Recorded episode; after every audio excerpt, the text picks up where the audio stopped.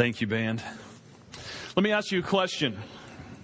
What are you afraid of? What are, what are your fears? Your, uh, your deep seated fears, things that you've struggled with for, for some time. My, uh, my little five year old daughter, Morgan, is uh, deathly afraid of tornadoes, which I think is a logical fear. Um, I'm, I'm not sure what we did to uh, influence this fear in her, but uh, I remember um, I was on a trip. Um, I think it was my, my Israel trip earlier this year, and, and there were some really bad tornadoes and storms that came through this area. And uh, I got the story later when I got home that the tornado sirens went off, and so the, my wife grabbed Ethan, my eight year old, and Morgan, my five year old, and, and took them down into the storage room down in the basement. No windows, you know, all that good stuff. Place to be. Made it all nice and cushiony. Well, about half hour into being in the room, uh, my son Ethan needed to go to the bathroom and uh, desperately. And so he, he started to head towards the door and my little five year old blocked the door, like would not let him out, like was tackling him, screaming at him, You can't go out there, we'll die, we'll all die, there's a tornado. And my, my wife had to literally peel her off of him so that he could go to the bathroom. And I don't know exactly what happened that got her this deathly afraid of tornadoes, but we don't even use the word in our house. We just say the T word. And of course, she's smart, so she goes, Tornadoes? I was like, Is there a tornado coming? I'm like, no, no, no, no. We're just talking about tornadoes, you know. And, of course, we watch the Weather Channel. And so after this, Karen's watching Storm Chasers and all this, which I don't know why she chose to watch that. And Morgan's like, Why are we watching Storm Chasers? It's all about tornadoes. Um, I remember uh, this Thanksgiving, as I said, my family came in, and so I was reminded of a story uh, with my younger sister. My younger sister, when we were kids, was deathly afraid of the monster under the bed. And, and I could see why, because her bed was like really tall. I mean, there was just a lot of room for a monster to be under the bed. And uh, so I, I, forget how old I was, but um, she had just announced to the family that she was over finally the fear of the monster under the bed. So I took it upon myself to restore that fear. And I remember hiding under her bed for about a half hour, waiting for her to come to bed one night. And I'm laying there, I'm just waiting, and she comes in and turns the light on, and she changes into her pajamas, and she just, you know, she used to like run and jump from halfway across the room onto the bed because the monster in the bed. So she just, you know, she's over the fear. And so she walked right up to the edge of the bed, and I just go, wham! Grab her legs. She screams, goes running downstairs to mom and dad. I sprint to my room, get under my covers because I'm supposed to be in bed asleep. Dad comes in, says, Chris, you're grounded for two weeks. I said, okay. I'm not going to argue. That was awesome. Oh my gosh. The things we do to our family. My fears, I, I, have two fears. As I started thinking about this this week, I have two fears. I'm afraid of heights. Um, I've always been afraid of heights. But I'm not like gut level terror, deathly afraid of heights. I have, I have a healthy respect uh, for heights. Um, I, I'm, not, I'm not afraid to go to the edge, but every time I go to the edge, my gut just sinks. Like I, I imagine what it would be like to fall off the edge. And uh, you know, so I, I, try to do things to conquer this fear. So I go rappelling and rock climbing, and I climbed a 14,000 foot mountain last year. And and I remember being at the top of that mountain, and, and there's like snow all over the top of this mountain. You're not really sure what you're standing on. And these two girls had hiked up as well, and and we volunteered to take a picture for them, so they have a picture of them together. And they just like walked right back up to the edge. I'm like, no, no, no, no move away from the edge a little bit, you know? Uh, I, I, just, I, have this healthy respect. And, and so um, this next May, I'm going to go to the Grand Canyon. I'm going to do a rim to rim hike on the Grand Canyon and, and just another attempt to try and get over this fear. Um, it's just a healthy respect. Now, I do have, and, and, and this is a little strange, and, and I can't really explain it. Um, but I do have this, this gut level fear, um, honestly, of, of getting old. Um, I, I don't like nursing homes. Um, I don't like going nursing homes because it reminds me of my own mortality. Um, because I know there will be a day where I can't do some of the things that I would love to do, where I'm going to be dependent on other people. And that one hits me hard. Um, like I can even read books and they talk about people in the nursing homes and, and I just, I, I, get sick in my stomach. I mean, it's just, honestly, it is just a fear that I have and I can't explain it. I don't know where it came from. Um, but it's, it's something that I'm afraid of. What are you afraid of?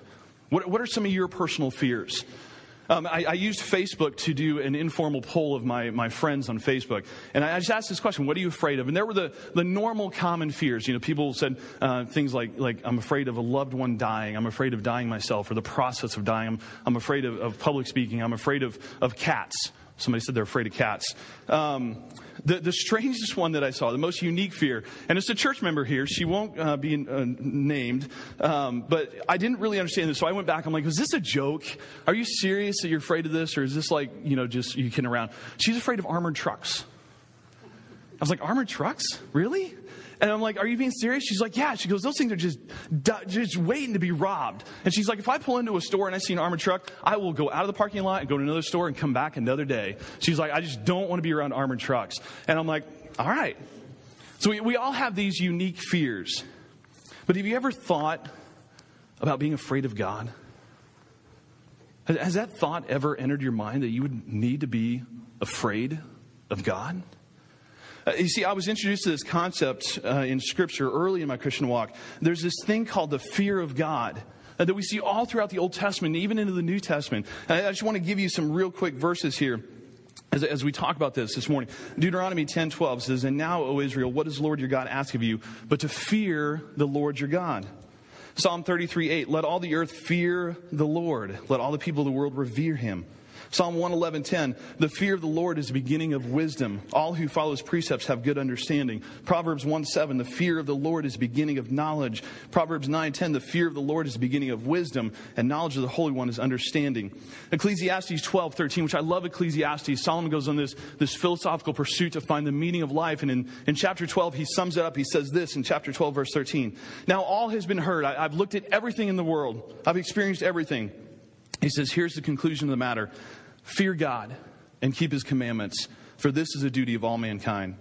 and then we jump into New Testament, Acts 9:31. Then the church throughout Judea, Galilee, and Samaria enjoyed a time of peace and was strengthened, living in the fear of the Lord and encouraged by the Holy Spirit, it increased in numbers. And then finally, 1 Peter 2:17, show proper respect to everyone. Love the family of believers. Fear God. Honor the emperor. Fear Fear God. What, what in the world are they talking about? When I was first introduced to this years ago in my Christian walk, um, it was explained to me, and, and, and, and I think well done, uh, that fear of God is a reverential awe. It, it is a respect for who God is. It is recognizing who He is and who we are not. And, and it's just bowing down before Him and saying, God, you are God, and, and I'm not. And I think that's true. But I think that's only part of the, part of the equation. I, think there's more to this concept of, of fearing God. Uh, you see, if you go into the original languages, uh, the words that are used in Hebrew for the word honor is the Hebrew word kabod. It means to show honor. Do we have that slide? I think so. There we go. It means to show honor. And yet, in these passages where it talks about the fear of the Lord, a different Hebrew word is used, and it's yirah, which means two things fear and terror and then secondly, respect, reverence, and piety. And, and so that respect, reverence, and piety, I got that. I, that was explained to me years ago, but I didn't really think we were supposed to be terrified of God. Uh, in the New Testament, in the Greek, uh, we see the word time, uh, which means to show honor and respect. And so we would expect that, that if fear, to fear the Lord means that we're just to show respect and honor, then we would think that time is the word that's used in the, in the New Testament. But it's not. The Greek word phobos is used from which we get our word phobia, which has three definitions to put to flight by terrifying, to be struck with fear, to be seized with alarm, and then lastly, to treat with deference or reverential obedience. So, does this mean that we're supposed to be terrified of our God? Yeah, it does. This is the tension that we live in. You see, anytime we look in the, in the Bible, when people came face to face with God, they were terrified. Moses asked one time, he said, God, let me see your glory in Exodus 33. And God says, No man may see me and live. No man can come face to face with me and survive that experience. Isaiah, uh, God presents himself to Isaiah, and Isaiah falls down before God and cries out, Woe is me, for I'm a man of unclean lips, and I'm from an unclean people. He was terrified in the presence of God. Uh, Peter, James, and John, uh, Jesus takes them up on a hill, and, and he, Jesus is transfigured before them, and, and God speaks. And at the voice of God, Peter, James, and John fall down terrified because they've been in the presence of God. And we see John in Revelation when he meets Jesus face to face, and it says that he fell down as if he was dead. These were men who were terrified, not had healthy respect for the fact that they just met God. It wasn't, ah, you're God, I'm not. It was, I am terrified out of my mind. I cannot be in your presence. God, you are incredibly more than I ever thought or imagined. What am I supposed to do with that? You see, I think we get too comfortable with God. Uh, we, we make God too approachable. Uh, one of the things that I love to talk about is church architecture. I know, geek, whatever. Um, but I, lo- I love the idea of what church architecture does for us in our view of God. Uh, you come into Great Oaks and churches like ours, and, and God is near, God is approachable, God is, is present in your life. Uh, it's like coming into a home and you're very comfortable with God. Uh, but you go into a, a, church like a Catholic church, and, and the, the ceiling is vaulted, and there, there's incredible paintings and statues and, and, and things that go back for centuries, and these icons, and you go, wow, God is big. God is beyond my understanding. God is incomprehensible. And I'd love to find a way to, to merge those two together in a single architecture because I think we become too comfortable with God. Uh, write this down. As soon as we define God, he is no longer God. Does that make sense? As soon as we define God, He is no longer God because God is beyond our understanding. God is beyond our definition. We cannot put God in a box and say, this is who God is, and this is what God is, and this is how God acts. God is God, and who are we to say that we understand Him completely? Uh, you see, as soon as we say we understand God, we admit we know nothing about Him. This is the mystery of God. We've somehow lost the idea, uh, the understanding of how great and majestic and holy and set apart and different and beyond imagining that our God is, and we make him comfortable and approachable and safe. And God is not safe. We have this illusion of control in our lives, and we forget that there's a God out there who doesn't care whether we think we're in control or not. Uh, Job knew this. Job in 23, uh, verses 13 through 16. Uh, referencing, talking about God, he says, But he, God, stands alone, and who can oppose him? And he does whatever he pleases. He carries out his decree against me, and many such plans he still has in store. That is why I am terrified before him. When I think of all this, I fear him. God has made my heart faint. The Almighty has terrified me. We have this illusion of control because we've made God safe and approachable and comfortable, and God is not safe and comfortable and approachable. Uh, we go about our lives worried about what other people think about us. Uh, we go about our lives worried about what other people may say about us or, or what they may do to us. And we forget Matthew 10 28, uh, which says this Do not be afraid of those who kill the body but cannot kill the soul. In other words, man. Don't be afraid of man. Rather, be afraid of the one who can destroy both soul and body in hell. Be afraid of God. We go about our daily lives with little regard to the fact that one day we're going to stand before God and we're going to be judged. Romans 14, 10 through 12 says, Rejoice, O Gentiles, with his people. Praise the Lord, all you Gentiles, and sing praises to him I'm on the wrong place. That is not the right passage. Let's jump to Hebrews 10, 26 to 31. I'll fix that for next service. Hebrews 10, 26 through 31. Listen to these, these words. If we deliberately keep on sinning after we receive the knowledge of the truth, no sacrifice for sins is left but only a fearful expectation of judgment and of raging fire that will consume the enemies of God. Anyone who rejected the law of Moses died without mercy on the testimony of two or three witnesses. How much more severely do you think a man deserves to be punished who has trampled the Son of God underfoot? Who has treated as an unholy thing the blood of the covenant that sanctified him, and who has insulted the Spirit of grace? For we know him who said, It is mine to avenge, I will repay. And again, the Lord will, Lord will judge his people. It is a dreadful thing to fall into the hands of the living God. Yeah, I read that last verse before as I've studied the Bible, as I read through it. But in the context of studying this idea of fear of God, that verse 31, it is a dreadful thing to fall into the hands of the living God. Does that create any tension for anybody other than me? All of this?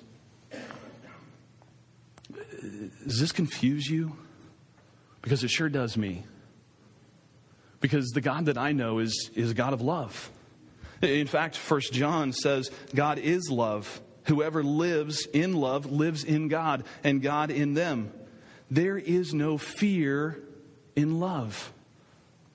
But perfect love drives out fear because fear has to do with punishment. The one who fears is not made perfect in love. What are we supposed to do with that? Fear God. God loves us. Perfect love, which we would all say that God is perfect love. Perfect love drives out fear. Do you see the tension here? How do we reconcile this? How do we reconcile the fact that the New Testament says that we are friends with God? That we are, are children of God, uh, that the church is the bride of Christ. These are not titles that evoke fear. So, what happens that makes us go from living in fear of God to being a child of God, from, from being terrified in the presence of God to being a bride of Christ? What happens that makes that difference? I'll tell you what happens. God reaches down and he lifts us up. Isaiah falls down before God and says, Woe is me, for I'm a man of unclean lips and from an unclean people. And an angel of the Lord takes a coal, places it on, on Isaiah's lips, purifies him in the presence of God, and says, Stand up before your Maker. Peter, James, and John uh, after God speaks and they fall down terrified, and Jesus turns around, lifts, reaches out his hand, lifts them up, and says, Do not be afraid. John in Revelation falls down as if dead before Christ, and Christ reaches out his hand and he says, Stand up, don't be afraid. You see, when people encounter God, he lifts them up. God reaches out his hand, he offers us a way to come out of the fear and we know the story of Christ. We know that in one ultimate act of love, God offered all of humanity a way to stand in his presence. We know John 3:16, but do you know John 3:17? Uh, For God so loved the world he gave his one and only son that whoever believes in him shall not perish but have eternal life. And here's 17. For God did not send his son into the world to condemn the world, but to save the world through him. We read in Ephesians that the blood of Christ unites us with God. Remember that at that time you were separate from Christ, without hope and without God in the world. But now in Christ Jesus, you who once were far away have been brought near by the blood of Christ. Write this down. This is the pivotal point for all of what I'm teaching you today. Once we come to the point where we truly fear God, we no longer have to be afraid of God once we come to the point where we understand how majestic and incredible and awesome and separate and holy and unique and undefinable and unfathomable that God is, and we bow down in His presence and we say, Woe is me, and we fall down humble before Him, terrified in His presence because we know that we're going to be judged, God reaches down His hand and He says, Stand up. I gave you my son Jesus. You no longer have to fear me. You no longer have to be afraid of me. We move from sheer terror of God to living a life that honors and pleases God. A life that shows him the reverential awe and the respect that he deserves, which is what I was taught years ago, but it was an incomplete picture of the fear of God. We can't just jump to the reverential awe unless we understand how majestic our God is. Unless we need to understand why we are reverential in the presence of God, why we must bow down before Him and, and humble ourselves, why He is incredibly more than we could imagine. Until we get to that point, we can't bow down in reverential awe. We can't live in the fear of the Lord. And you see, we move from being afraid of God to being afraid of dishonoring God, which is a big difference. Uh, Hebrews 12, 28 and 29 says, Since we're receiving a kingdom that cannot be shaken, let us be thankful. And so worship God acceptably with reverence and awe, for our God is a consuming fire. Is God a consuming fire in your life? Do you live your life in such a way that every thought, every word, every deed is given to Christ, uh, given to God as an offering? Do you live your life in such a way that it honors the sacrifice that Christ made for your life? That's what it means to live in the fear of the Lord. Uh, Hebrews 12, uh, uh, or Revelation 14, 7 says, He said in a loud voice, Fear God and give him glory. Fear and worship, fear and praise at the same time, because the hour of his judgment has come. Worship him who made the heavens, the earth, the sea, and the springs of water. Deuteronomy 10, verses 12 and 13, which is the one I started with this morning, but I didn't give you the full text. It says, And now, Israel, what does the Lord your God ask of you but to fear the Lord your God, to walk in obedience to him, to love him, to serve the Lord your God with all your heart and with all your soul, and to observe the Lord's commands and decrees that have been given you today? Fear and worship, fear and love, fear and respect. Where are you at today? Are you living in fear of the Lord? Or are you still in that point where you're terrified of God? Maybe you didn't know you were supposed to be terrified of God. That's the tension that I wrestled with this week. Really? We're supposed to be afraid of God? Yeah.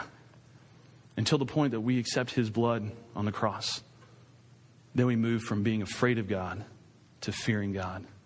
We move from, from being afraid of God to afraid of dishonoring God with our lives. So, where are you at today? I, I want to tell you, God rewrote this message um, for me last night and this morning. I, I, I, went to bed last night. I had like seven pages. It was very academic. Um, it was very just kind of Bible study. And I went to bed and I, I wasn't settled with it. And I didn't know what to do with it. And Karen prayed over me and she, she said just a, a really simple prayer. You know, God, give him the words that you want him to say. And she fell asleep and I laid there, eyes wide open, looking at the ceiling, going, What am I supposed to do with that? And God started to form this thought, and I got up in the middle of the night, and I went down to the laptop, and I, I wrote it out real quick, and, and got up this morning and, and, and rewrote everything this morning. And I don't know why, other than to glorify Christ. You know, I had, had free range this Sunday morning to teach on anything I wanted to talk about. I put it out there to friends, colleagues. I said, What do you, what do you want me to teach about? And, and nothing kind of filtered out of all that except this fear God. And I was like, Really? Thanksgiving weekend, family, people are traveling into Great Oaks, and you want me to talk about fear of God? We're a church that talks about the love of God. But you can't have true love for God unless you have the fear of God. They go hand in hand. It's a tension that we have to wrestle with. And so this morning, the band's going to play. Uh, Dan Haney and myself are going to be in the prayer room over here. And if you have never taken that step to accept Christ as your Lord and Savior, we would love to talk to you this morning. Because you don't need to live in fear of God. You don't need to be afraid of God. You need to live in awe and appreciation of God. And for some of you, that's your step here this morning. Maybe that's why God had me deliver this this morning, because somebody here needs to hear that. Some of you here, you're living your life and, and your faith and church and Christianity and small group, and, and all you do, it's, it's a part of your life, but it's not the central part of your life. And maybe God is telling you this morning, you got to put me first. You got to understand how passionate I am about you, how jealous I am of you when you devote your time and energy to other things, when you misrepresent my name in this world. God is calling us who know Him, who carry His name, to live to a higher standard. And maybe some of you this morning need to repent of the life that you're living. For those who know me, who've been here, you guys know this is not my, my normal message. But God has just put it on my heart this morning. You're living a life that's not honoring God, and yet you wear the name Christ. We all need to look deep inside and say, is there anywhere that I'm dishonoring God with my life? And pastors, we're not immune to it either. I've been doing this all week. And I know areas where I'm dishonoring God. So my question is, what are you going to do about it? What am I going to do about it? It starts by bowing down before Him. And so we're going to do that right now. I just want to pray for all of us, myself included. Thank you for listening to Great Oaks Community Church's weekly podcast. For more series and podcast information, go to greatoakscc.org.